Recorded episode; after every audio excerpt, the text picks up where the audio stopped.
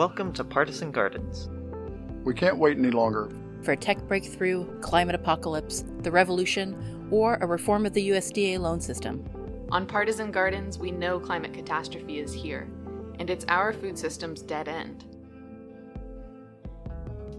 Here we see sustainable fine dining and ecological destruction, hunger and obesity, extreme wealth and immense poverty. We must be frank about reality to reckon with our options. We must choose sides and become partisans of a new way to live and grow food. This alternative path is already under construction. Through the experiments and struggles of food service and agricultural workers, we are figuring out how to create food systems that will nourish a livable world for us all.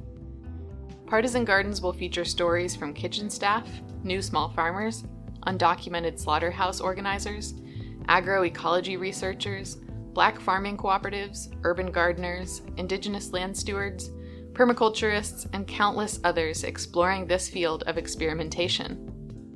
Let those of us who refuse to wait proceed together. The current food system has failed, and we are on the side of nourishment and care.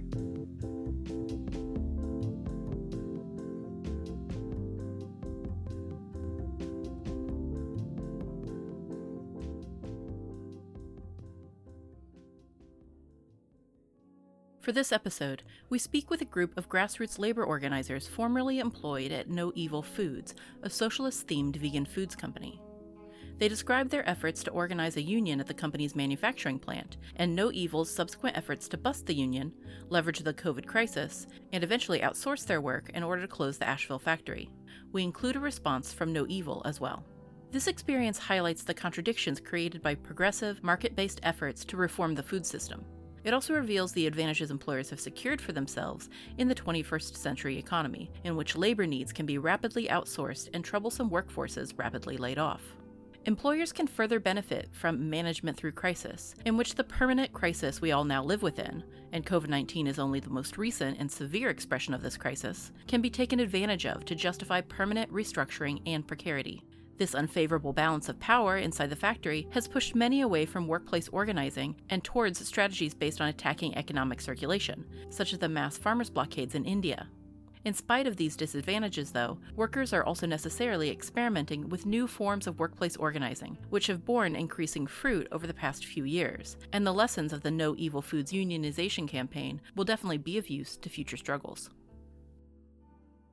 I'm John. I started at No Evil back in uh, November of 2019, and I was let go in uh, May on May Day for union activities and um, a petition for hazard pay.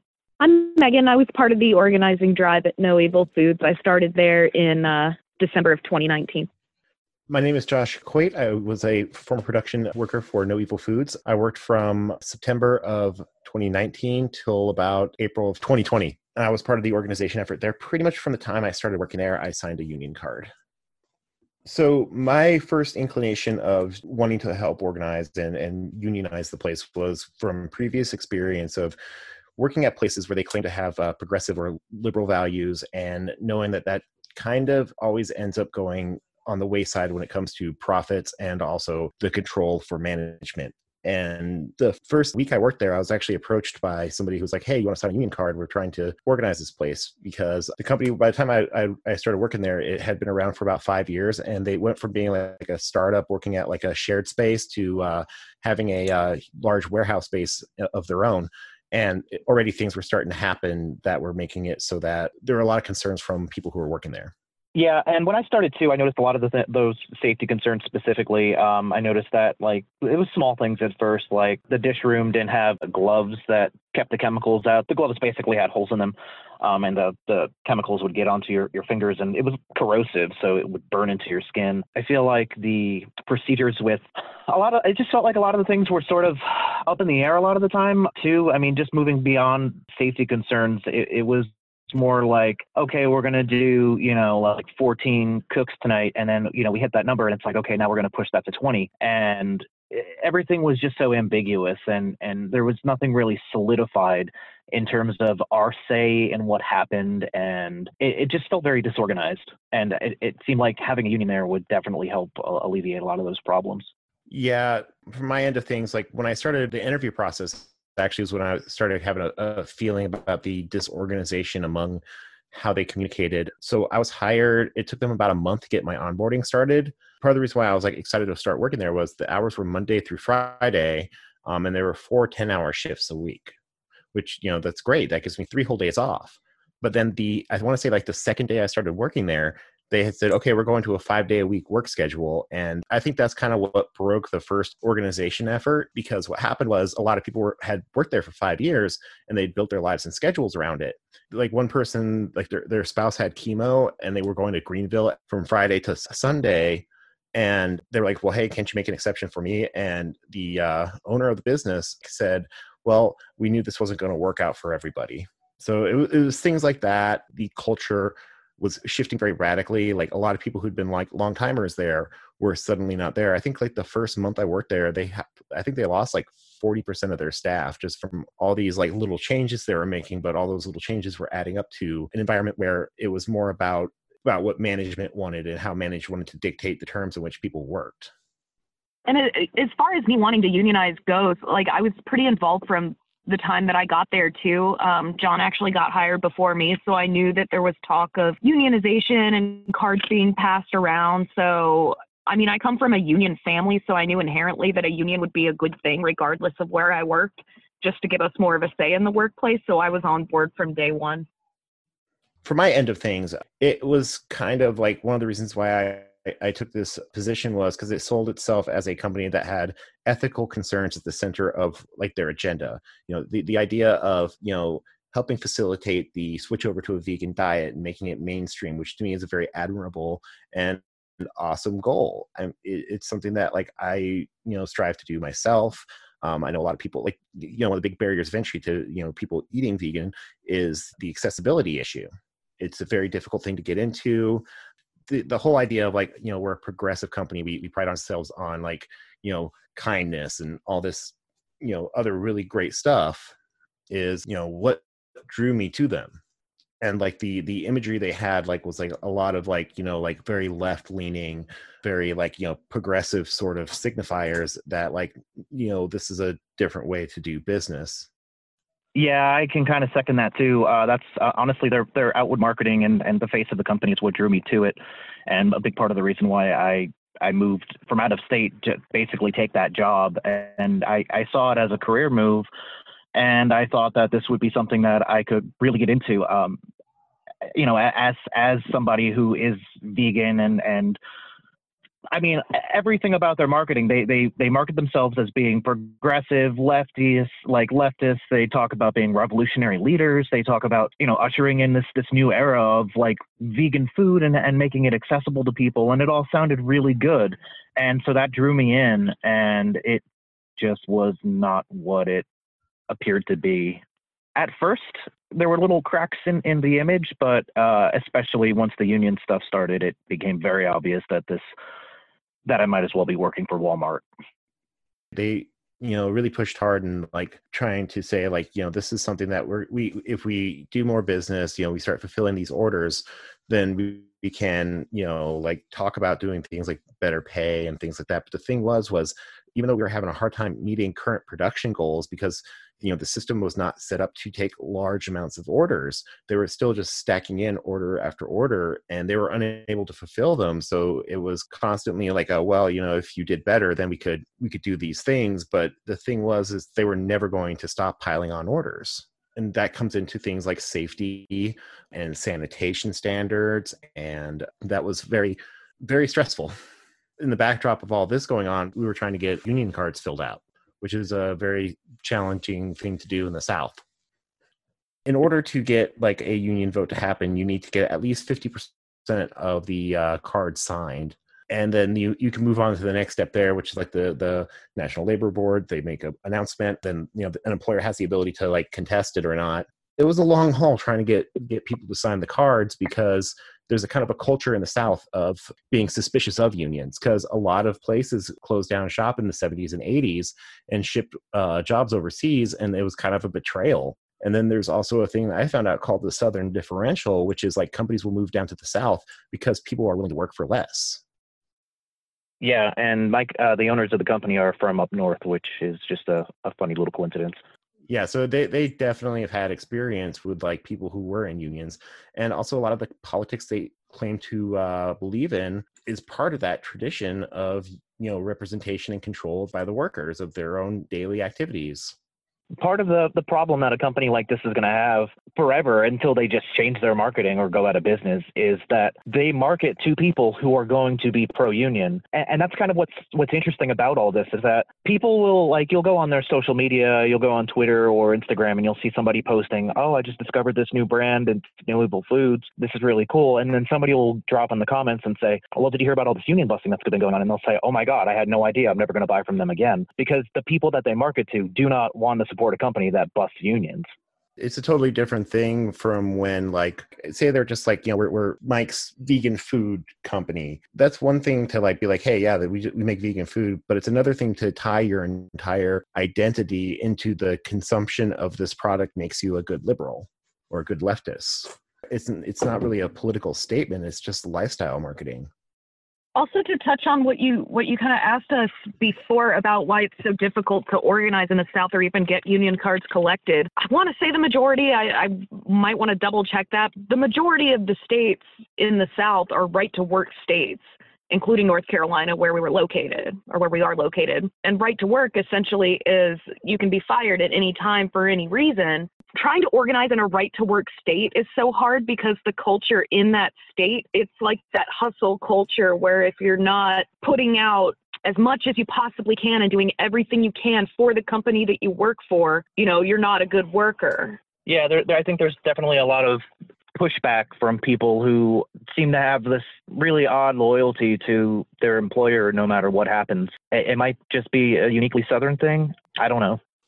Comparatively speaking to uh, several other places in the area, this was probably the first time a lot of the people working there had ever experienced a job that actually paid somewhat well. Mean, they were going on about how they were living wage certified, but really they were using a living wage scale that was uh, a bit dated but like a lot of the people that worked there you know some people were driving like 30 40 minutes a day to to work there even though like you know yes it was a little bit better pay than what you normally get around here you were at the whims of how they felt about anything like sure they had employee covered health insurance plan I, I signed up for it but I, I soon found out that i was better off not having it because it was more expensive than what I was already doing with, with like a co-op clinic. You know, I ended up spending like hundreds of dollars uh, unnecessarily because it was barely any sort of coverage.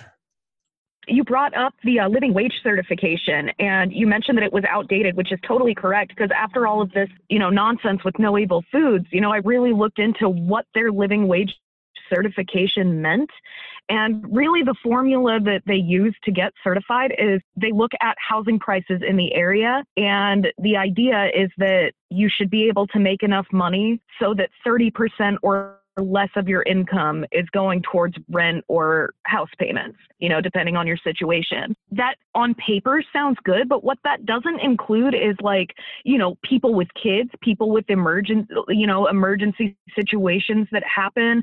So like while you might be making reasonably more above the minimum wage, it doesn't really mean that it's a living wage or a thriving wage they ended up lo- losing the uh, living wage certification because the organization that does the certifying determined that they weren't meeting the criteria anymore since they had basically retaliated against people for union related activities it was smooth sailing once we started getting cards signed. We started getting more and more people listening to us. Um, but then when they when they found out that we were organizing, um, it was like a few days before the uh, NLRB uh, contacted them. It was a complete 180. You know, it was like a, a, total heel turn, if you will. They started like management started getting real testy with people. They started getting like suspicious, and they started creating a culture of suspicion.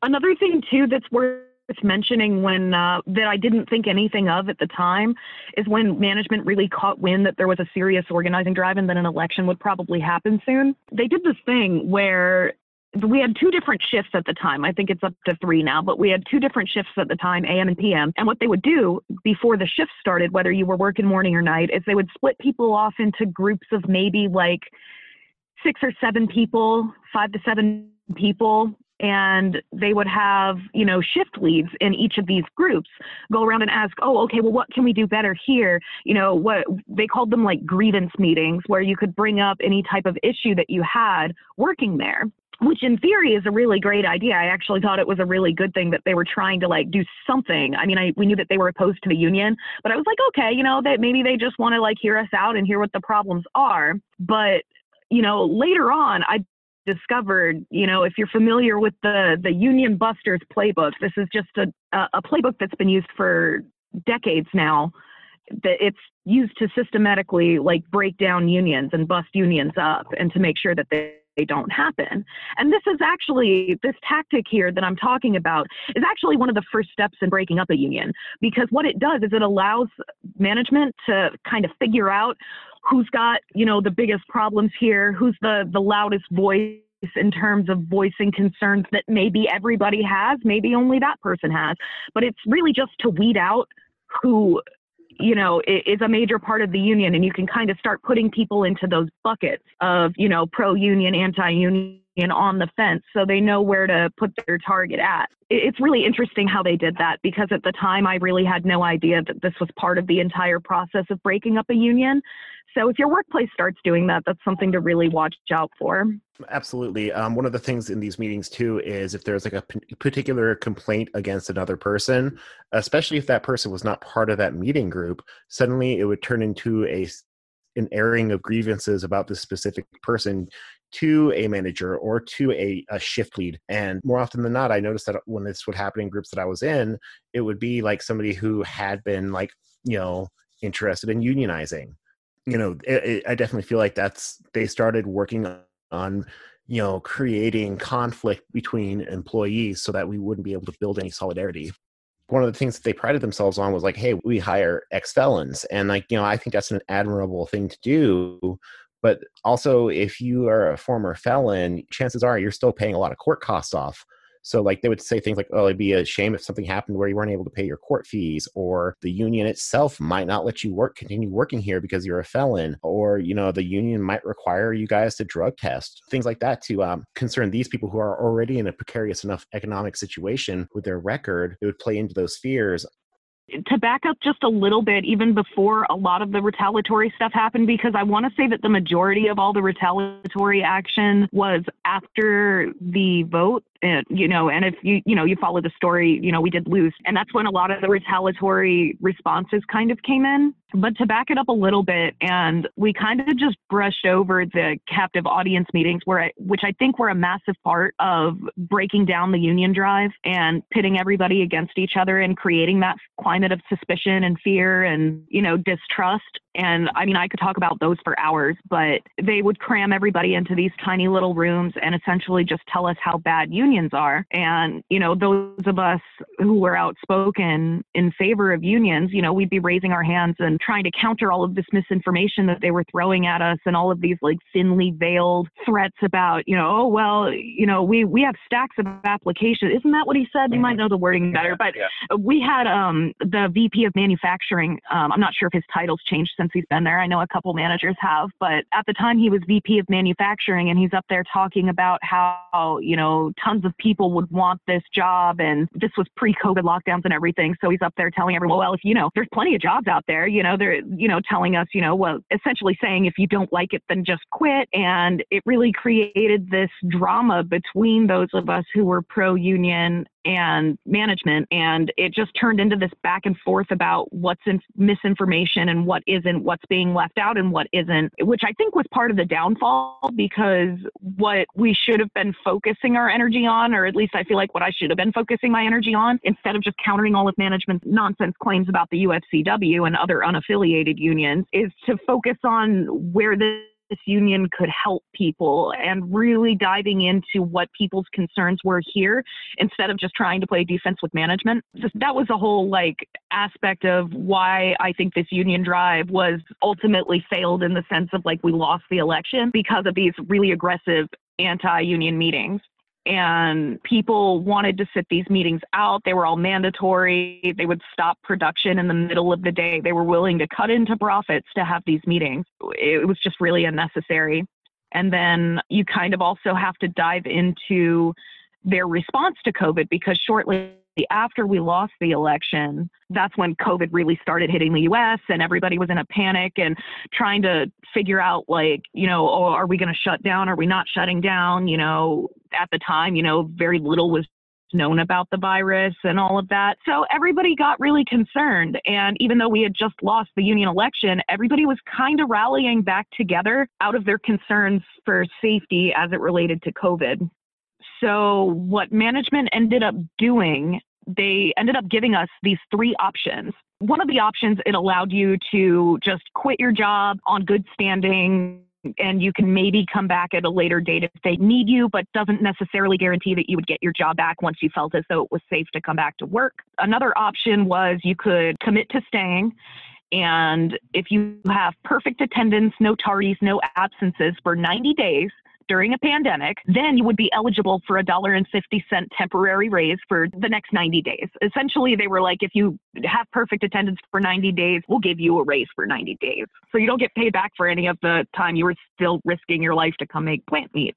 And the third option though, which I which is what Josh ended up taking. But what they had a, ended up having people do was they gave them this option to hand you. They said, okay, you can quit. We'll give you three weeks of pay and you have to sign an NDA that basically absolves them of any violation of the ADA, of the Civil Rights Act of 1964. Just they basically covered their asses and were like, oh, you know, you can't sue us for anything. Oh, and it also mentioned in there you know, we're not subject to any violation of the NLRA. It's like, I don't even know if this uh, NDA would be legally binding if somebody decided to bring it to court because it's like the Civil Rights Act and the ADA and the NLRA are federal law. You can't just supersede that with an NDA. But yeah, it was just, but this is where I actually believe that that retaliation started because I think what they did there by handing out that crappy golden parachute of $1,300 to people who were afraid for themselves, who were afraid for their children, who were afraid for family members that might be high risk. You know, they were essentially like, okay, well, we'll give you some money, but you need to be quiet about it.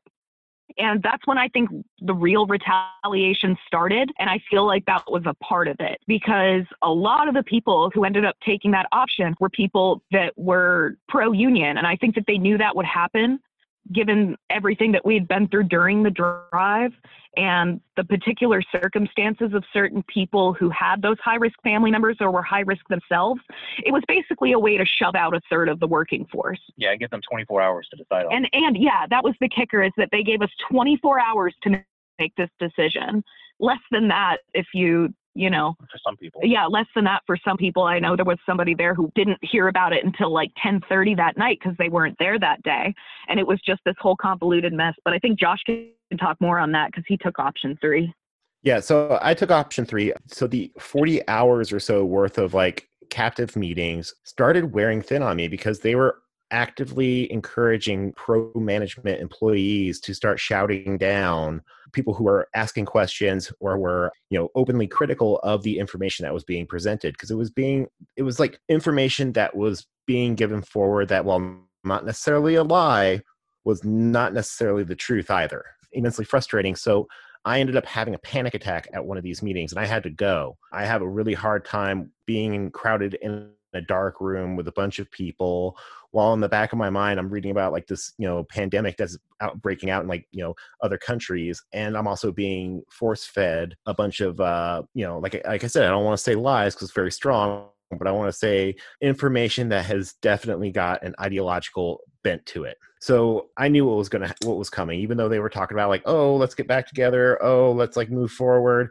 I knew they had a list of people. And my kid is high risk. If she catches COVID 19, she will not survive. She has severe respiratory issues. So I had to, in the interest of the safety of my family, leave that and my mental health, leave that place because they started also trying to find things to nitpick on. Like one of the things they were talking about was like, oh, like you know, you can't be on your phone. Well, I have a high risk kid who is still in school at the, up to this point and i'm trying to like keep tabs on what's going on because we're trying to scramble to have our our coverage so that somebody's at home with the kids all the time.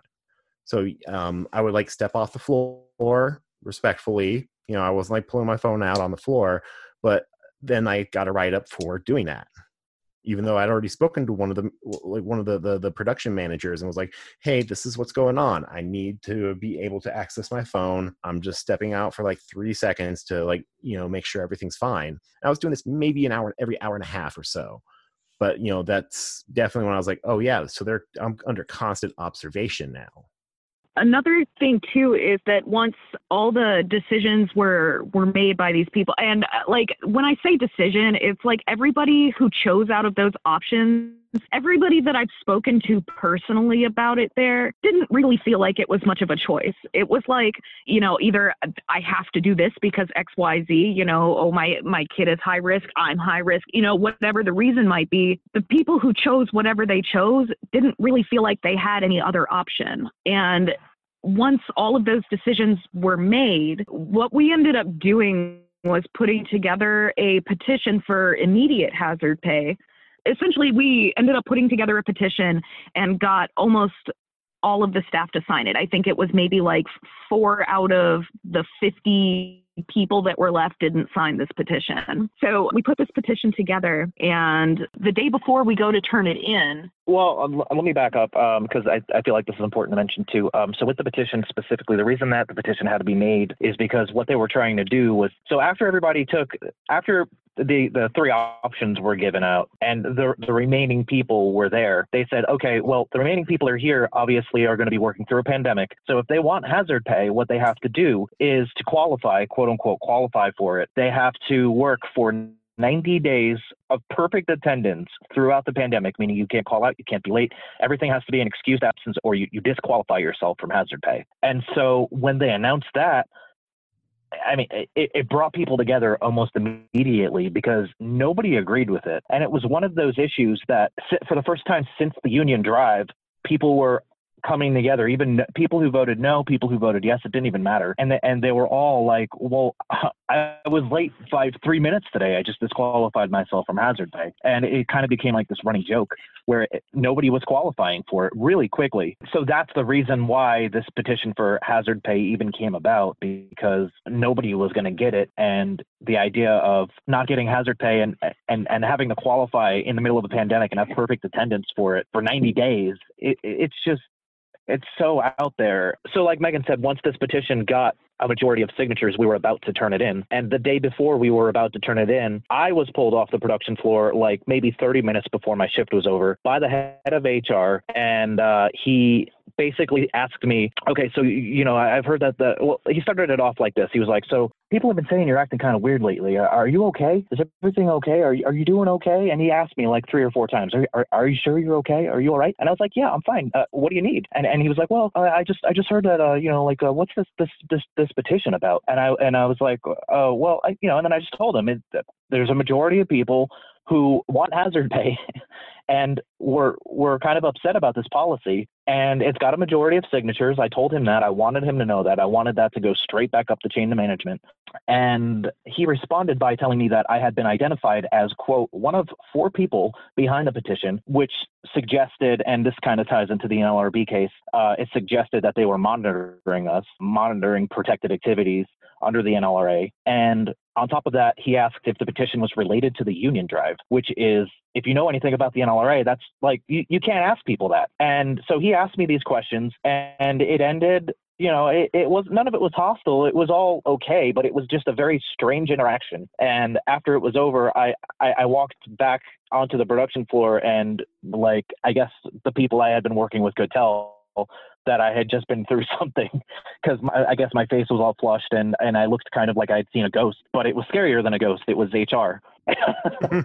One of the things that I find interesting is that when they, I was already gone after they instituted this whole like, hey, if you're not late for 90 days, they just put in a uh, new p- clock in system that was strange because it was supposedly set by the internet, but the times it had different times on each terminal you'd use to clock in. So it is my sincere uh, belief that they definitely were going to do some funny business with that. It's funny that you mention that because I what I'm kind of trying to segue into here is like the way that they tried to retaliate against me. Cuz you know, fast forward, they ended up jumping out in front of the petition and giving us the hazard pay. We actually ended up getting more than we were going to ask for because they jumped out in front of it. They didn't know what was actually on the petition. So they ended up giving everybody a $2.25 increase. I think at the time they said for the 90 day period, but I believe it's still indefinite now. I totally forgot that part. So after after the actual um, interaction I had with HR, the next day they announced hazard pay. Yeah, yeah. So the next day hazard pay is announced. But when you fast forward, like what was it like two three weeks later mm-hmm. i get pulled into the office by uh my the shift leader. Now she's not like upper management but i get pulled into the office and she tells me that i was a minute late on april 17th she tells me i'm a minute late and that i need to sign off on a piece of paper you know stating that this won't happen again. And i looked at her and i was like wait a minute like like really? Are, are you serious? Or no she didn't want me to sign anything at this point. She just wanted to bring it to my attention that I was one minute late on the 17th. So I basically questioned her like why one minute? Like you're, you're really going to jump down my throat over a minute? Like i'm here on time every day. And she laughed about it with me actually. She was like no i know. Like they just want me to say something about it blah blah blah blah blah. And so you know me and this manager had a good laugh about how you know they wanted to talk to me about being a minute late. It was pretty funny Fast forward another two weeks, I'm pulled into the office again. And I'm told that since I was one minute late on April 17th and two minutes late on April 28th, that my behavior has now become unacceptable and that I need to sign a piece of paper admitting that my behavior is unacceptable and that this won't ever happen again and that I acknowledge this is a problem. And I told her, I'm like, I'm not signing this. Like, this is silly you know who do i appeal this to? I you know i'm not going to sign that. One minute two minutes over the span of like two weeks like i, I had never been late a day before in my life there. Um it, it was just nonsense. And so she's like well i don't have the authority to uh change anything on the paper or whatever but you know i'll i'll say i'll let drew know in hr and you can talk to him. Now this is the same drew that's been questioning john about this petition and all of that so I'm like, oh great, now I get to talk to this guy. So instead of waiting, so instead of waiting um, for him to reach out to me, I went to him and I was like, hey, I don't know if you had a chance to talk to the manager about this, but I really feel like this me having to sign off on something saying my behavior is unacceptable over a one minute discrepancy on a time punch. I don't think this is really fair. Yada, yada, yada. Anything any normal person would say being penalized for two minutes. And he tells me that, oh, okay, well, I'll double check the time punches, bringing it back into what Josh is saying about these time punches because the system was really funny and it malfunctioned all the time. Half the time you couldn't even clock in. So it's like they're they're really honing in on people over one and two minutes when the clock in system is really wonky and doesn't work half the time anyway. But the HR manager tells me that, you know, he'll look into it and he'll check the time punches, he'll get back to me and blah blah blah. So I said, okay, I'm satisfied with that. He didn't make me sign anything, didn't push me to sign anything. So, you know, I go back and finish out my day with no issue. The next day, they fired John. Like the next day, they fired John instead of what I feel like was going to be me. But yeah, they here and you could. Well, yeah, I mean, they yeah. just they just settled for me instead of you. Yeah. The NLRA is the National Labor Relations Act, and you know I, I'm not a history major or anything, but my understanding of the NLRA is that it was enacted after all of the like early 20th century uprisings with the working class and all of the labor movement and all of that. Um, but it basically protects certain activities like organizing a union, talking to your employees about different issues at work. It just basically protects employees from overreach from management while engaging in these activities to organize your workplace. Yeah, like like ask, asking me if uh, the petitions were related to uh, the union drive is a violation of the NLRA. Questioning uh, workers about uh, about a petition for something like hazard pay is a violation of the NLRA. And these are all things that tie into the NLRB lawsuit that me and uh, another former worker filed uh, against No Evil Foods. My firing was shortly after they tried to fire her, and um, it was on May Day. So the day it was, I think it was the day before May 1st. Um, I was on a conveyor. I was on one of the conveyor belts with somebody else, and uh, the plant manager at the time walked by and supposedly I was standing too close to this person, and she said that I needed to social distance and and be be farther away from them, and she kind of made a big deal out of it, which is understandable.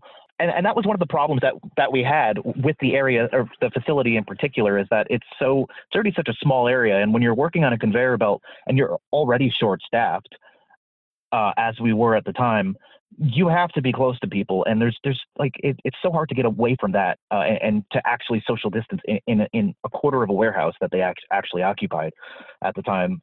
So she walks away and then i come in the next day and I'm stopped at the door at the door by the head of HR, and he, in about a, maybe a two minute conversation, tells me that my performance is unacceptable. I'm not taking social distancing seriously, and they're going to be terminating me effective immediately. And I said, well, like, okay, but but Drew, like you you knew you know that I moved here to take this job. You you know that social distancing is not entirely possible at all times in this facility. And he just said, well, those are excuses. You're just making up excuses. Um, you need to leave the property. And, and that was it. It was, it was a very short, brief conversation that was maybe two or three minutes long. And then that was it. Things that we had been talking about leading up to when I left, like they knew that there was not a good way to social distance on that floor with the way they had things configured and set up. And like it, that, yeah. that talked to me about what they did to you.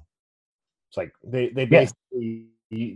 jujitsued every complaint that you valid complaint that you'd brought up and used it against you. Yeah, exactly. I, I and I remember when you were there, and and even when I was still there, like as COVID was starting to really ramp up, we were all voicing concerns about social distancing and saying it's not possible though with social distance in this place. There's going to be an outbreak. We don't feel safe here. And I remember at one of our COVID meetings, the plant manager said, "Well, if you don't feel safe here, you can always you just don't have you don't have to be here." Well, yeah, I kind of do. This is my job. I have to be here. Yeah, and that's the thing is, is like, you know, especially at that point, you know, businesses were shutting down. Like, you know, everybody was basically expecting like or the the quarantine to start happening. Yeah. So, I mean, it, like really ironic that he was saying, "We'll just go get another job." It really speaks to that sort of mentality that the, the, that mentality they have, where it's like, you know, I don't owe responsibility to the people that I employ. I have no, their concerns are not mine. Yeah, the workers are replaceable and and dispensable. Yeah, turn cog turn. So the outcome of the lawsuit uh, was that they settled out of court, um, which meant that they offered a payout um, and they said that they would give us a neutral job reference. One of the other worker who also filed was also involved with the petition, uh, very very strongly involved with organizing the petition and uh, the union drive, and they were fired for a a oh, ridiculous geez. dress code violation. Like the, I, I, I feel like that out of all the people who were fired for the union, union related activities, or even just because of the COVID stuff, that firing was probably the most offensive of them all, because they claim that this worker had pants that were too like eh, like a quarter of an inch too short. Yes, and she had worn them multiple times to work, and all of us wore pants that were shorter than the ones that she was wearing at the time. This woman lives five minutes from the facility, or did at the time, and they wouldn't even give her the opportunity to go change this pair of pants that she had worn previously without any issue. And they just decided to suspend and then subsequently fired her. She ended up winning her case as well. Yeah. I remember that. That was just completely ridiculous at first they floated the idea of possibly getting reinstated. Um, and I and you know I, I wasn't totally closed off to it, but apparently no evil was. They didn't want us back. They they they wouldn't have settled if we came back. So uh, that was part of the agreement that um, we were not allowed to come back, get our jobs back so in exchange for that, part of the other the other part of the settlement, aside from what I already mentioned, is that they have this um, they have to put up this poster at the facility, and it has to stay up for 60 days, which basically kind of covers the terms of the settlement, including everything that I just said. But it also says that workers have the right to unionize, they have the right to talk about unionizing, they have the right to contact the UFCW or any other union, uh, which is great. I mean, and uh, my my hope is that somebody will see that and they'll say, "Huh, why is this here? There was a settlement, and then they just pop it into Google. Google, you know, No Evil Foods Union, and you get you know all the results that you need, or No Evil Foods COVID, and it, it all comes right up. So it's very easy to find if somebody just gets a little bit of curiosity and has access to a computer. To go back to the, um, you know, what John and Meg's experience in, in like leaving that place, it was really when they showed what their agenda really was.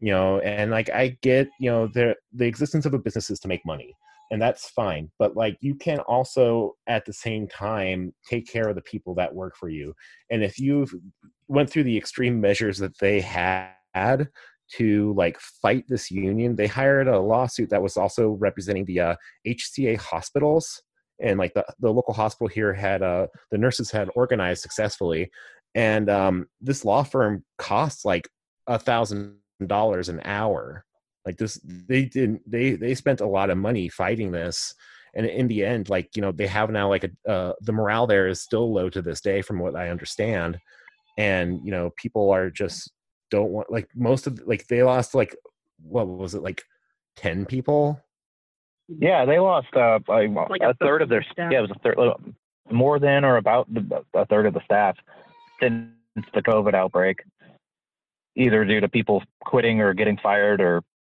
you know whatever. Over the summer, some of the audio. So there was a bunch of audio that was uh, rec- secretly recorded in these anti-union meetings that they forced everybody to sit through, and some of that audio was actually leaked through various platforms.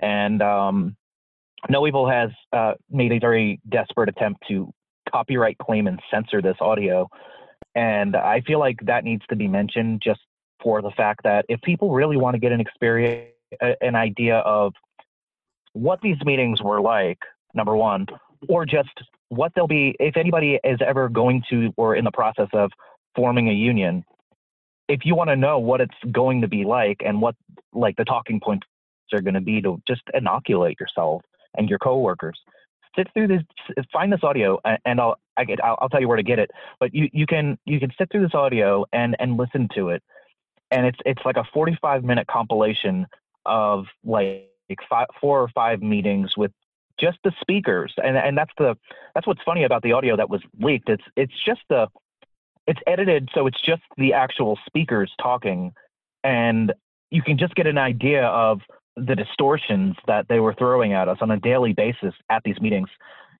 Just just the level of bs that was involved with all of it. To find that audio uh, like i said you can go to it's it's moevilfoods.com uh, so that's mo evilfoods.com um, and it's got a compilation of all the articles that have been written and the audio is up there too. Yeah that's probably the the easiest and the best place to start. At my end i would i would recommend that you know there there are a lot of really great books on the subject of organization. Look up things like uh, them and us organizing I, think it's uh somewhere on like a dsa website it's a, a a meeting they had with like labor historians and labor labor organizers throughout the country which is very inform informational um it was really um, good also a really good book uh, let me pull it up real quick by Jane McAlevey. Um, it's called uh, No Shortcuts How to Organize for Power in the Workplace. Um, it really does talk about, like, you know, when you are starting to organize, how to identify the natural leaders on your shop floor, people that, like, you know, already have, like, you know, the respect of the, of the, your coworkers. Um, and how to like you know talk to them and how to give them the tools necessary for making your unionization drive as as smooth as possible um you know it's very very important that you know you you because you can't just be going around and like you know being it has to come from the workers themselves you can't just have one person running point on things yeah and just some general advice too to anybody that is in the middle of organizing or uh, might organize one day. And it's very common sense, but it's something that I feel like helped me specifically, especially with the NLRB case, is to just document and record as much as you can. Um, document your interactions with management. Document any any successes or you know achievements that you have on the job. Document any um, just just everything. Just record everything. That's that's as the brief as I can be about it. yeah Uh, it, it can be very very helpful, especially if there's a union drive coming up. Yeah, and even contemporaneous notes, which is basically, you know, say you didn't have time to like set up like the recording on your your your phone, or you don't live in a state that allows for one party uh, uh, recording. You can also just make a note in your phone with the date, time, who you were talking to, where you were talking, and what you guys were talking about. That does that can actually be admissible in these sort of hearings. I just think it's really important to mention that um, these people at No Evil Foods, the owners, Mike and Sadrah, are still like they're publicly slandering the organizers. And there's an, I just feel like it's worth mentioning that there's an article in uh, Veg News, which is a pretty major vegan publication. It's an online publication, I believe, for the most part. And what they said in this Veg News article is that uh, organizers, not not naming anybody specifically, but they've stated that quote organizers have taken in big union money, are lying, um, have extorted them, and threatened their family. Now, I don't know who specifically they they think did any of those things, but I just always feel the need to publicly mention that I'm still open to uh, having a public dialogue with them about that because none of us ever did those things, and you know it's just a matter of like, you know, it, John and Courtney won their cases and, you know, it, it, had some sort of a positive outcome, but these people are still out there slandering us. And I just think it's worth noting. Yeah. And trying to censor all the audio of their meetings. Yeah, and trying to have, censor everything. If they have nothing to hide and they stand by everything that they said at those meetings, they should be trying to censor them. They should be yeah, standing I, by it if they actually believed everything they said. I remember I had a, a email exchange with the author of that article saying like, "Hey, you misrepresented a lot of the facts here," and they actually did get back to me, and they did actually change a couple of the this, a couple of things, not a whole lot, but just enough for that. Like I was like, "Well, okay, you did the bare minimum as a journalist." You can find the audio directly on uh, moevilfoods.com. That's probably the best place to find it. That conversation was from the winter, and a few weeks ago, the same folks spoke with us with updates about what's been happening at the company since then. Earlier this year, I started getting messages from people at No Evil Foods who were um, getting fired or getting laid off. And these weren't people who were necessarily even union supporters. Some of them were, but some of them definitely weren't. There, there was clearly some kind of a a reason that all of these people were losing their jobs, and and the speculation had been that the company was going out of business. But knowing how much venture capital is behind No Evil Foods and knowing sort of about their marketing and kind of seeing how their company operates, I didn't really ever think that the company was going out of business, but something was going on. And it was kind of a matter of figuring out what was happening and why everybody was kind of losing their jobs. And then on the 11th of June, it kind of became a little bit obvious as to what exactly was happening. And that was the company on the 11th called a meeting and they laid off the entire production staff. And the reason that it's kind of interesting to me that everybody was slowly being let go over the last several months is because there's a law that says that if you have more than 50 employees, you have to give them 60 days of notice if you're going to lay them off. So they had trimmed that number down to under 50 over the last several months. Whether it was coincidental or, you know, by design, I don't know, but it does seem kind of strange to me that it kind of worked out like that. And so on the 11th, uh, they laid everybody off, uh, the entire production staff, just the production staff. A lot of the higher ups got to keep their jobs, but they laid everybody off um, without severance, without warning, and handed them a flyer for a job fair it's especially gross too the way in which they did it because like john said these employees had no warning. Like they you know they thought they were coming in for just a regular all team meeting where they announce like birthdays and kind of rally everybody around to boost morale and stuff like that. But instead they decide to tell them you know oh you're out of a job. Not only are they out of a job they cut their health care that same day and were mm-hmm. informed that the deductions that normally come out of their check for that health care for their final paycheck were still going to be deducted even though their health care ended that day. So it just kind of adds insult to injury to these people that not only have they lost their income they lost their health care that same day and then they just handed them like a job fair flyer and said good luck guys. Sorry. Like it's just it's kind of mind-blowing the way that these people just kind of treat their employees like disposable diapers. I, I, mean, of course, that's just my opinion, but it's pretty astounding. And the amount of people who uh, work there and were laid off that have reached out to us, you know, telling us, well, we don't know what we're going to do now. You know, they're scrambling to find jobs. Um, I was also told by another employee that was laid off that they actually got locked out of the um, employee portal there because some of them were trying to access, you know, employee reviews um, so they could show potential employers. And they don't even have access to those now. And their phone calls are being unanswered. And it's just, it's all really horrifying and really disturbing. The reason that this ended up happening is because they're actually going to be outsourcing the manufacturing to a third party, like a co manufacturer somewhere out in Illinois. So it's not like the company is shutting down they are only relocating and they're doing it to cut costs.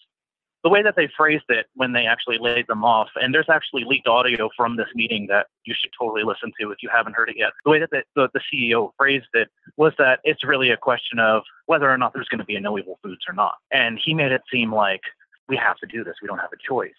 But how do you have a no evil foods without? Uh, to me, it's it's like how do you have no evil foods without the people who made no evil foods? How do you continue on and, and justify your brand name and your company name, sacrificing the people who made all of that possible. These are the people who just worked through a pandemic. These are the people, a lot of them, who stood by the company throughout the union drive. And this is how they were paid. They were laid off at the end of it. Thanks for working through the pandemic. Thanks for standing by, by us throughout the union drive. But uh, yeah, here's a flyer for a job fair there are a lot of jobs hiring in the area right now. But what I'm being told by employees is that a problem they're running into is that they built their entire lives around these schedules that No Evil had. Some of them had overnight shifts, which is kind of a hard thing to find with the same rate of pay that they were receiving at No Evil Foods. Um, but I, I, guess there's some obstacles there because um, people are having trouble finding a schedule that meets their accommodations. And so these people are having to turn their lives around and you know just completely restructure the entire schedule that they've had for the last 2 years. What's especially horrifying, I don't I don't think you didn't mention this yet, John. A memo, an internal memo from No Evil Foods actually got leaked yesterday. One of the owners, Sadrah Schadel, sent out a memo to the remaining employees there, basically encouraging them to uh, stay positive about uh, the future of No Evil Foods, and gave them a Remain list of optimistic. Like, yeah, remain optimistic. Sorry. That was the wording.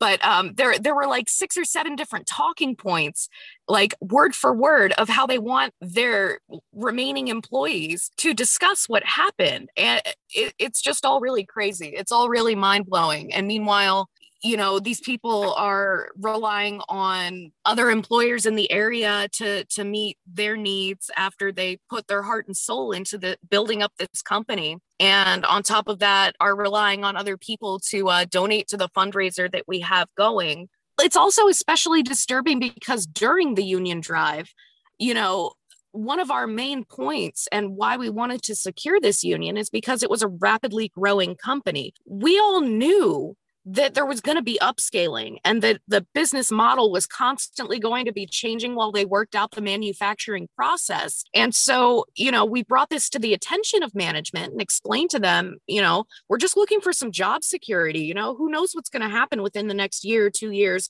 whatever.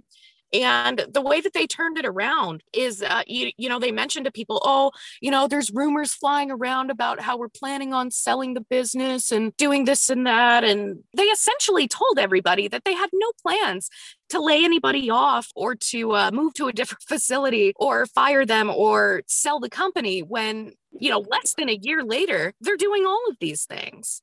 Yeah, well, one thing I wanted to add on that point too is that a lot of these people who, like I said, they stood by them throughout the union drive, they stood by them throughout the pandemic. Talking to these people now, they genuinely believe that No Evil Foods cared about them. And I think that's one of the most heartbreaking things for me is there's there's no like well you know there's no it, it doesn't feel good being right at all. I mean these are these are all people who who had the they they really in their hearts believed the owners cared about them, cared about their families. They felt like they were part of a family at No Evil Foods. They really genuinely believed them, and they thought that they were going to be at this company for a really long time. And this is what they got. They got stabbed in the back, every single one of them. Every job to some to some extent says, well, you know, you're we're all a family here, and we care about you. But they went above and beyond to really push that image. And these people are not only broke, not only without health care, but they're they're in a way, I think a lot of them are kind of heartbroken over this. I said this on the last podcast I went on talking about this, but it's like, you know, I challenge them to match the donations because they're they're still making money. They're gonna be fine. I just don't understand how you can sleep at night and treat people who you call your family like that. As a follow up, we asked No Evil Foods to provide comment. The following is a selection from their response, which includes context on their decision to outsource production. Quote We know this announcement hit everyone on our team very hard. It was brutal for us too, and it's absolutely not something we ever wanted to do or expected to do. It was a result of a complicated set of issues compounded by an impossible pandemic year, and it's easy to try and make this a simplistic narrative or apply reductive labels, but is simply not the reality of this situation. No Evil Foods is ending production in its Weaverville, North Carolina facility and shifting to a co manufacturing partnership. This decision was incredibly painful. There's tremendous sadness in letting go our vision to create living wage, fair chance jobs, build community, and effect positive change through our own in house manufacturing facility. We worked very hard to create a rewarding, supportive work environment based on inclusivity and know our team was heartbroken when they received the news. We are heartbroken too. We want to be clear this was a decision of last resort. We had to shift our business model. It was necessary for No Evil Foods to survive and for the company to have any kind of future. And everyone lost something in this. It's been misrepresented that layoffs were just in our production team. That is not true. Team members from all departments were impacted: sales, marketing, R&D, HR, operations, and included managers and senior executives. My co-founder Sadrah and I have taken a 50% pay cut and have put up our life savings to provide critical financial support through this difficult transition. Why did this happen?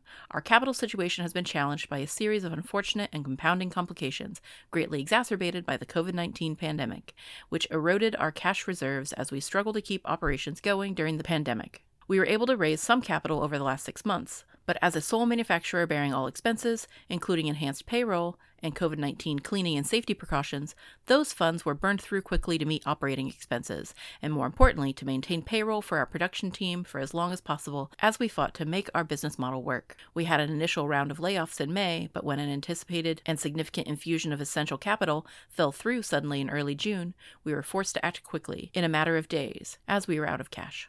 Through the pandemic, we tried our hardest to keep the business operating, despite significant investment in COVID protocols, which were successful, as we had zero COVID 19 cases spread among our production team. We too felt the challenges of operating during the crisis. We gave all of our employees a permanent $2.25 an hour raise during the pandemic, even while we were struggling financially and facing serious logistical issues, because it was the right thing to do. This put the average wage on our production team at $17 an hour, which is very competitive for our area. We initially considered tying the raise to attendance, but quickly realized that policy was not reflective of our values, and after employee feedback, we adapted the policy and made the pay increase for everyone regardless of their attendance and performance. We are people and we make mistakes, and when we realize we've made a mistake, we move to correct it.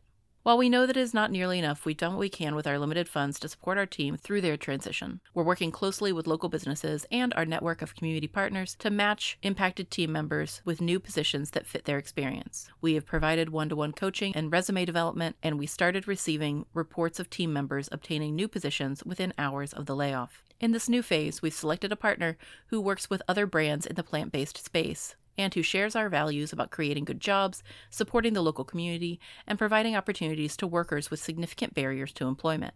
This facility will have a dedicated and isolated NEF space, allowing us to ensure the integrity of our products. We believe this move allows us to work towards building a sustainable future for no evil foods without compromising on the sustainability, health, and social justice commitments that underscore our mission. Unquote.